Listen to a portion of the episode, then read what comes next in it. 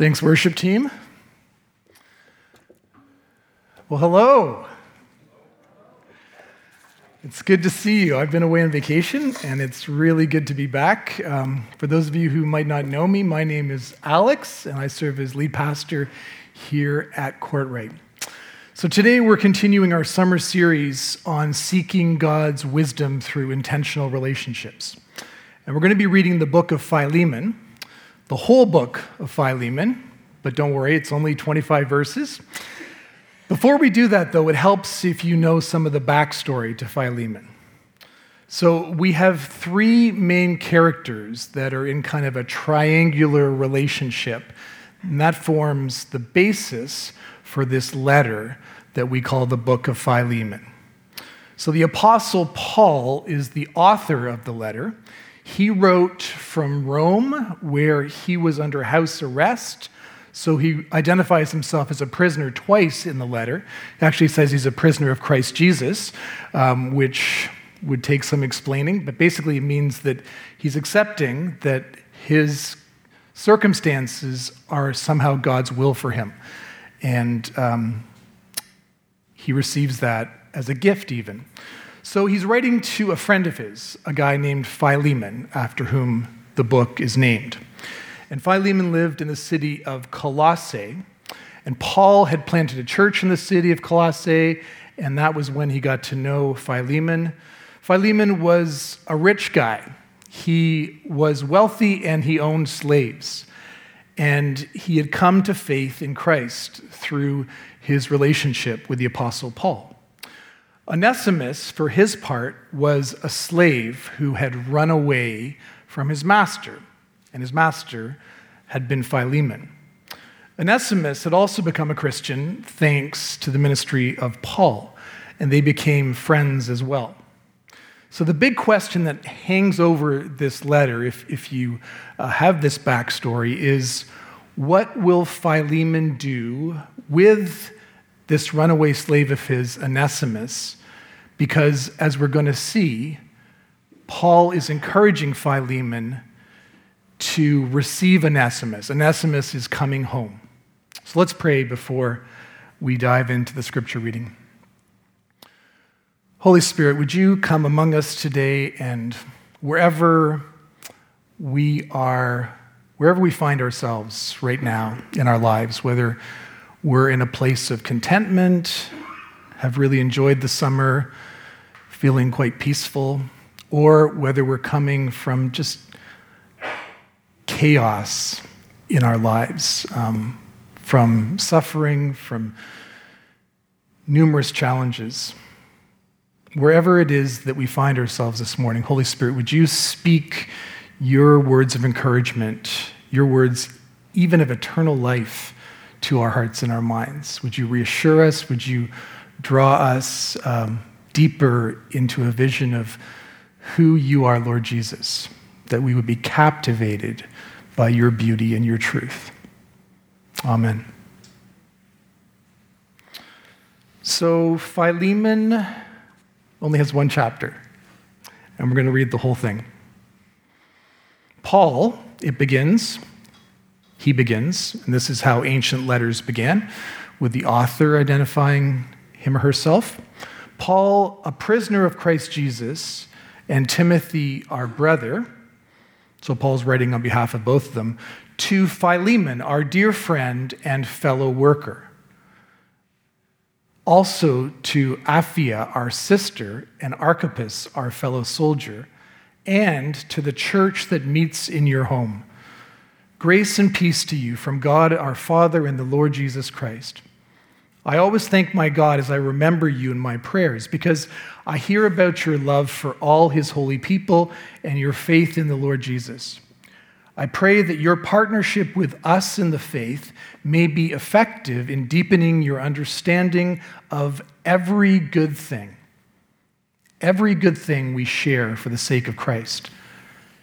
Your love has given me great joy and encouragement because you, brother, have refreshed the hearts of the Lord's people.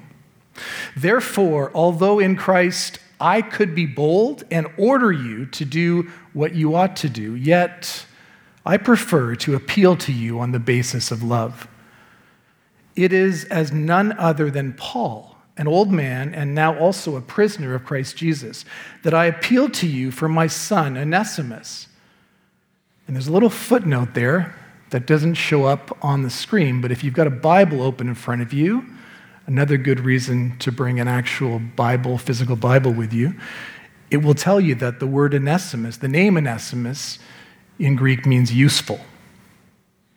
I appeal to you for my son Onesimus, who became my son while I was in chains. Formerly he was useless to you. Here Paul's playing with words. But now he has become useful both to you and to me. I am sending him, who is my very heart, back to you. I would have liked to keep him with me so he could take your place in helping me while I am in chains for the gospel. But I did not want to do anything without your consent, so that any favor you do would not seem forced, but would be voluntary. Perhaps the reason he was separated from you for a little while was that you might have him back forever, no longer as a slave but better than a slave, as a dear brother. He is very dear to me, but even dearer to you, both as a fellow man and as a brother in the Lord. So, if you consider me a partner, welcome him as you would welcome me. If he has done you any wrong or owes you anything, charge it to me. I, Paul, am writing this with my own hand. I will pay it back. Not to mention that you owe me your very self. I do wish, brother, that I may have some benefit from you in the Lord. Refresh my heart in Christ. Confident of your obedience, I write to you, knowing that you will do even more than I ask. And one more thing prepare a guest room for me, because I hope to be restored to you in answer to your prayers. Epaphras, my fellow prisoner in Christ Jesus, sends you greetings, and so do Mark, Aristarchus, Demas, and Luke, my fellow workers. The grace of the Lord Jesus Christ be with your spirit. This is the word of the Lord. Thanks be to God. I remember that it was a beautiful fall day some years ago now, and I'd invited Judith, at the time my girlfriend, to go for a walk in the beaches in Toronto with me. We got off the Queen East streetcar, and I started talking about our relationship as we headed down to the boardwalk. You know those talks? You might remember them. I had a plan for this conversation. I was going to tell her how good we were together and how much I loved her. But I also wanted to let her know that I wasn't ready for marriage. It all went wrong somehow. By the end of our walk, Judith wrongly thought that I was breaking up with her. A few days later, I went out to the Madison Avenue pub with my friend Jim O'Brien.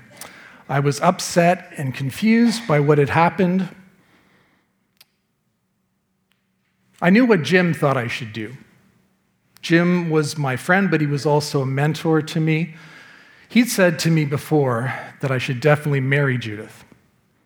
Now, Jim's about six years older than me, and he walked with me before and after my conversion to Christian faith at the age of 24. But that night, he didn't pull rank on me, as it were. He didn't lecture me. He simply asked me some questions. What do you love about her? When do you think you'll be ready? How will you know? And that last question, how will you know, kind of took my breath away. I realized I already knew. I was scared, but I already knew. My friend Jim persuaded me. He didn't make an argument. It was more like he helped clear away the debris that was cluttering up my mind. The next weekend, during a retreat for young adults I was leading at Pioneer Camp, I asked Judith to marry me.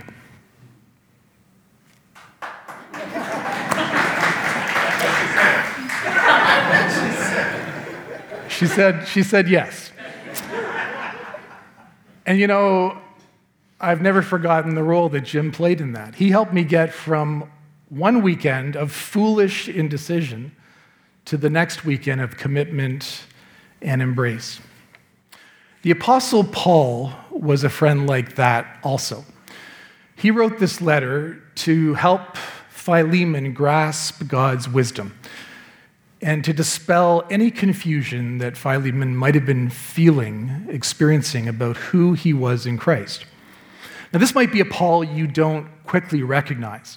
At first, it doesn't seem to be his usual substantial theology here, the way he always brings us back to the death and resurrection of Jesus. No, this letter we call Philemon doesn't feature Paul's trademark sentences, you know, the really long ones that are so dense and rich and packed with the gospel that you have to read them six, seven times before your head stops spinning. This letter is the shortest of all of Paul's writings contained in the Bible. You could easily miss it, I think, if you leafed through the 27 books of the New Testament quickly. There are only 335 words in the original Greek, but they are words that reveal who Paul was personally more than perhaps any of his better known letters. This letter teaches us about Christian community. It teaches us how Christians can handle conflict, and it guides our attitude, the attitude of Christians at that time towards the burning social issue of their day which was slavery. Philemon shows us how the gospel changes us on at least three levels. First of all, in our friendships. Secondly, in community, in our households, in our church. And third, how the gospel changes the world around us as the good news about Jesus enters the culture. So the story here revolves around what happened between Philemon, this wealthy slave owner and church leader, and his slave, Onesimus, a new Christian. Slavery at the time was incredibly common in the Roman Empire. In fact, half of its population consisted of slaves, and its entire economy depended on slave labor. Roman society was a strict hierarchy in which slaves were clearly at the bottom. Roman citizens were at the top, and they would often have been slave owners. Slaves were considered to be property, valuable property, but property nonetheless. Some were treated well, others were severely mistreated. There was no concept of universal human rights at the time. A slave owner could do whatever he wanted with his property, and if he was dealing with a runaway slave, the punishment was normally brutal. Onesimus had run away, and so he was facing a death sentence. Judging from verse 18, he may also have stolen from Philemon, which made his crime even worse. But Onesimus had changed. At some point in his fugitive wanderings, he had met Paul, and through Paul, he had encountered the risen Christ. And in the process, he became a new person. And his relationship with Paul grew as well to the point where he became like a son to the apostle. And so we see evidence the depth of Onesimus' conversion in his willingness to return to his master and face judgment. There was a debt that needed to be paid. So this letter comes out of a friendship. And that's the first point.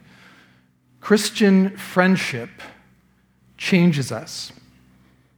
It paves the way to forgiveness and reconciliation as we act in obedience to the Holy Spirit. Paul calls Philemon a dear friend and a fellow worker. But there's more. Philemon first heard about Jesus from Paul, and he come to faith in Christ through their relationship. As verse 19 puts it, he owed Paul his very self, his life, his new life in Jesus. So it turns out that the master himself had a master, right? Philemon had all this worldly power, but Paul, as his mentor and spiritual father, had authority over him. So the master had a master. A prisoner had authority over a slave owner. The rich man, at a deeper level, was actually poor. The order of things is completely upset. Paul says to Philemon, This is what happens when Jesus comes into your life. You're a different person now. You are new in Christ. And it isn't just a spiritual thing, it's not just in your heart between you and God. Rather, it's going to affect your whole life and how you relate to everyone. As his friend and mentor, Paul wanted to influence Philemon and help him grasp every good thing he had in Christ. Would you say that you try to influence people?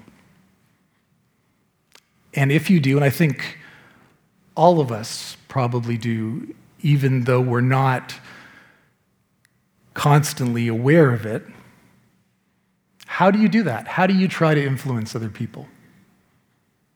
One of the earliest, most successful self help books was Dale Carnegie's How to Win Friends and Influence People. It was first published in 1936. It has sold 20 million copies.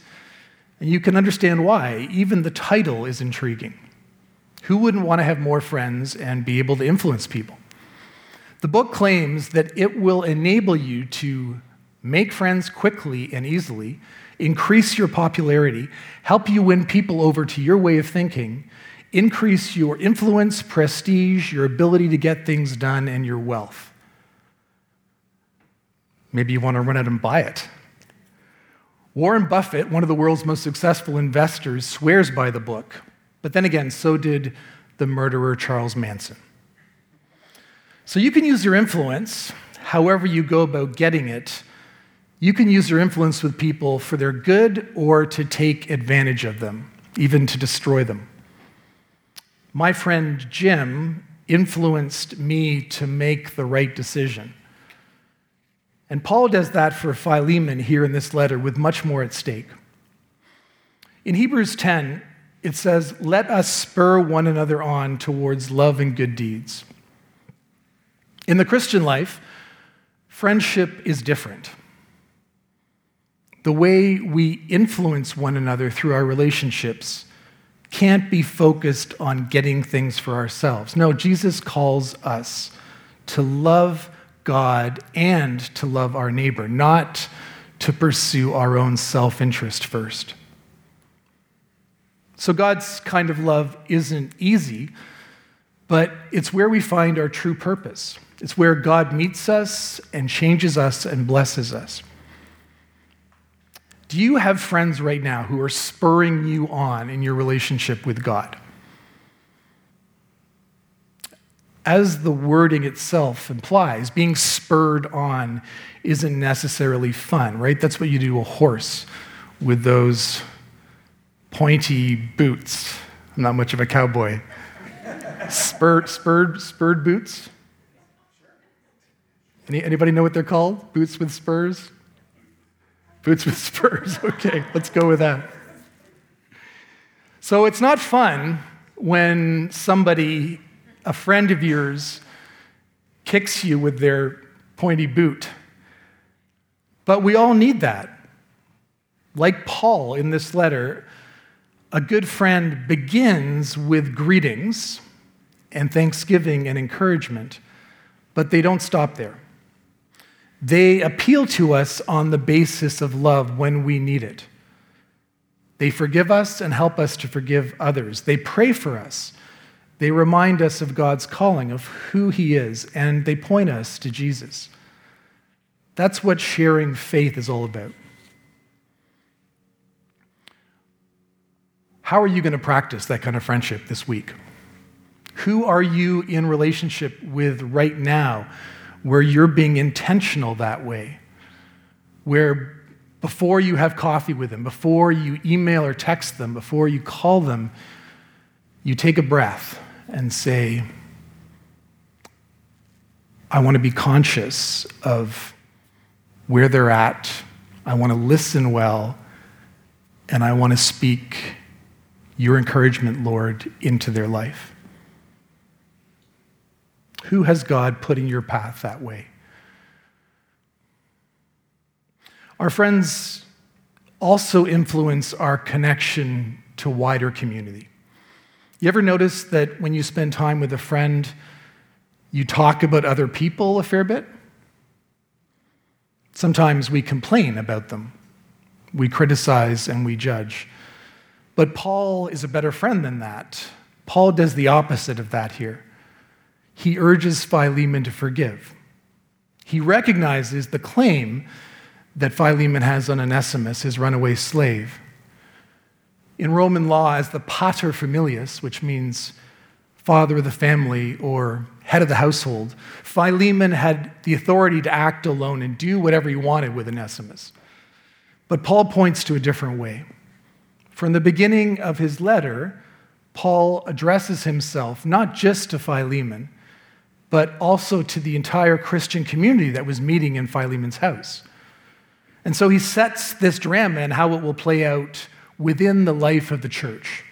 He implies that any decision about Onesimus needs to be worked out in community rather than simply by one powerful individual. How's that for accountability? Imagine how many church failures could be avoided if we practice, practice that more with more determination. It's hard for us to relate to the church taking an active role like that in a private matter, especially a financial one, right? We live in a hyper individualistic world. The first thing that comes to mind when someone asks us a question that's too personal is that's none of your business. But Paul makes it pretty clear here and in other writings of his that everything we do is God's business. And a primary way that God draws us into this every good thing Paul wants for us is through real community. And don't get me wrong, when I say community, I don't mean something warm and fuzzy necessarily. True community is hard work, it takes commitment, and there will be conflict if it's real community. Conflict, like we see here in Philemon. But, but it's in that kind of community that God really meets us. In verse 6, Paul uses the word koinonia for it. That word partnership in the Greek is koinonia, which is translated as participation, sharing, communion, or partnership. As we step into the relationships we have with other believers, we're led into a deeper experience of all the good things we have in Christ. Paul goes on in that early part of his letter Your love has given me great joy and encouragement because you, brother, have refreshed the hearts of the Lord's people. Refreshment, joy, that's where God intends for it to lead. And it's meant to go deep as well. I love the way the King James Version puts this verse. For we have great joy and consolation in thy love, because the bowels of the saints are refreshed by thee, brother. Have you ever wondered why we need modern translations? There you have it, ladies and gentlemen. I give you the bowels of the saints. It's kind of funny, but actually, the King James Version is helpful because Paul is saying, and that translation really drives it home, that the love we share goes deep. It's meant to, it's visceral. Do you know this word? The viscera are your internal organs. And yes, they include your intestines. We talk about feeling something viscerally, and we mean, we mean that we're feeling it deeply. And so we have a choice in our relationship with God and His church. We can go through life and we can stay shallow. We can keep our distance and have merely superficial relationships. But Paul says if you really want to live, if you really want to have this every good thing, then love deeply. And we experience that in different ways, in different places, but perhaps most of all in small groups, house churches like the one that met in Philemon's home. Now, it takes time, and there's a risk involved in joining a small group and remaining with a small group. But when we meet week by week as a group in someone's home to talk about our lives, to read and reflect on God's word, to pray and to encourage each other, we are sharing our faith so that we can have a full understanding of every good thing we have in Christ. And that's a promise that God makes to us that as we engage with his body, the body of Christ, the church, we more and more will experience that every good thing. Now, if you're not in a small group right now, maybe, maybe you have been in the past, maybe you've never been part of a small group, I would encourage you to consider that for this September. Allison, our director of discipleship, will be back in just over a week, and you could talk to her, you could talk to me or Justin. We'd love to map out the options for you, just explain how that works.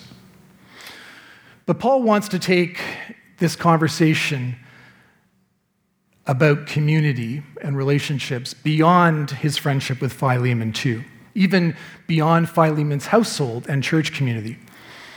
The gospel is good news for the whole world, and it inevitably affects the culture around us.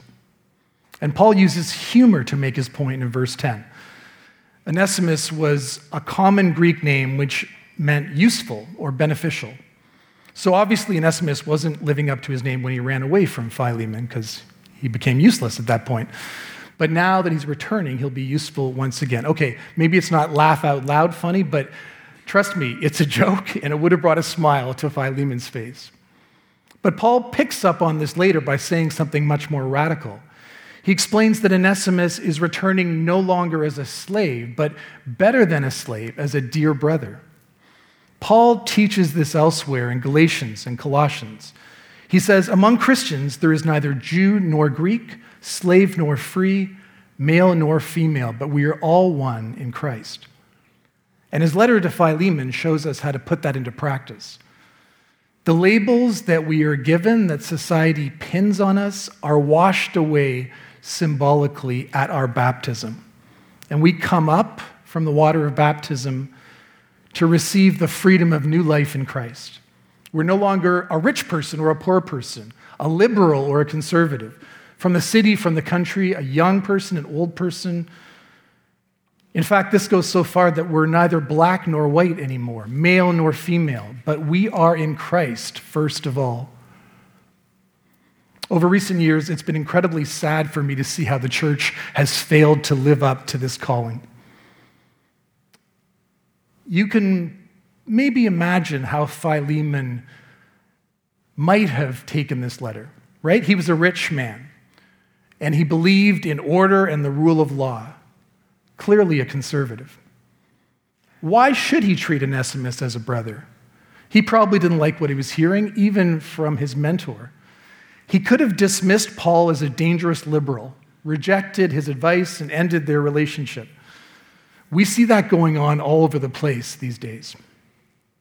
The issue for us is no longer slavery, but we disagree on so many other things, and we're deeply polarized. Conservatives end up in conservative churches where truth, capital T truth, is the focus, and liberals end up in liberal churches where it's all about grace. As your pastor, it is my daily prayer that the Holy Spirit would give us wisdom at Courtright so we can be faithful to both grace and truth. And that He would spur us on more and more into the deeper togetherness that comes when we disagree and practice discernment through it. And I think Paul models that for us here. He doesn't take a hard line. He's in this for the long haul with Philemon. He asks Philemon to prepare a room for him. He's coming to visit. So, are we prepared to do likewise? Are we prepared to continue in relationship with each other when there's tension and conflict between us? Are we willing to lay down our agendas and to seek the peace and unity of the church for the sake of Jesus? When your identity is really in Christ and not in anything else, including whether you're liberal or conservative, when you're truly in Christ, you can let go of your fear and insecurity, the need you have to be right, the need to impress others, the pursuit of success for the wrong reasons. We're no longer useful for what we can do or for what we've accomplished, but rather for who we are. Paul models God's generosity and grace in this letter when he offers to pay the debt that Onesimus has incurred. At the same time, he points to a deeper debt which even Philemon owed, and from which he was only released by the greatest act of liberation in history the death of Jesus at the cross. And so, in relation to God, we're all on the same level. We're all lost. We're all runaways. None of us is excluded from that. But Jesus took our place and returned home to make good on the debt. And now we believe that he waits for us with open arms. And we just need to admit that we need him. To confess our sin as we do together Sunday mornings every week. And I trust as we do on a daily basis. He welcomes us home, He sets us free with a true and deeper liberty. So, this is radical freedom, and it confronts the culture around us. Onesimus is in serious trouble here. It's easy to forget that. Philemon, for his part, is also about to take a great risk, or I hope he was about to. Paul respects Roman law throughout this letter. He sends Onesimus back to Philemon. He acknowledges the wrong that Onesimus did and the master's right to choose his slave's fate. But Paul has invoked a higher law, the way of Christ, and he writes, confident of Philemon's obedience to it, knowing that he will do even more than is asked of him. So there is the hint, and it's not all that subtle as I read it, that, Onesim- that Philemon should free Onesimus. The gospel always confronts the culture around us with a message of freedom that not only changes us spiritually as individuals, but also transforms the world. In the end, Paul leaves the decision regarding Onesimus to Philemon, knowing that he had the support of the church that met in his home, as well as the guidance of the Holy Spirit. There's so much more we could say arising from Philemon. The story of the Christian struggle to end slavery starts here in a way and continues today because slavery may not be the pressing issue for us that it was back then, but it remains alarmingly widespread in our world. By some counts, there are over 20 million slaves today in 2022. Earlier, we sang a version of John Newton's famous hymn, Amazing Grace. John Newton was a slave trader until he experienced a conversion to Christ and then went on to play a key role discipling and mentoring William Wilberforce, the English politician who led the, the fight to abolish the slave trade. As a Christian, publicly, he led that fight and accomplished his goal in 1807. But there's still justice that we're called to fight for as believers. As we've seen, all of this starts with friendship. God extends his grace and friendship to us in Christ, who says, I no longer call you servants, instead, I have called you friends. And as we get to know Jesus, as we respond to his call, we start to practice this intentional friendship that points to Christ and leads us into the shared community of his people, where we receive every good thing that God has in store for us. And so we say, Come, Lord Jesus, give us, give us more of that at court Courtright as individuals, and may we be faithful witnesses in the world. Amen. It's my pleasure um, to make a quick announcement uh, now the sermon's over.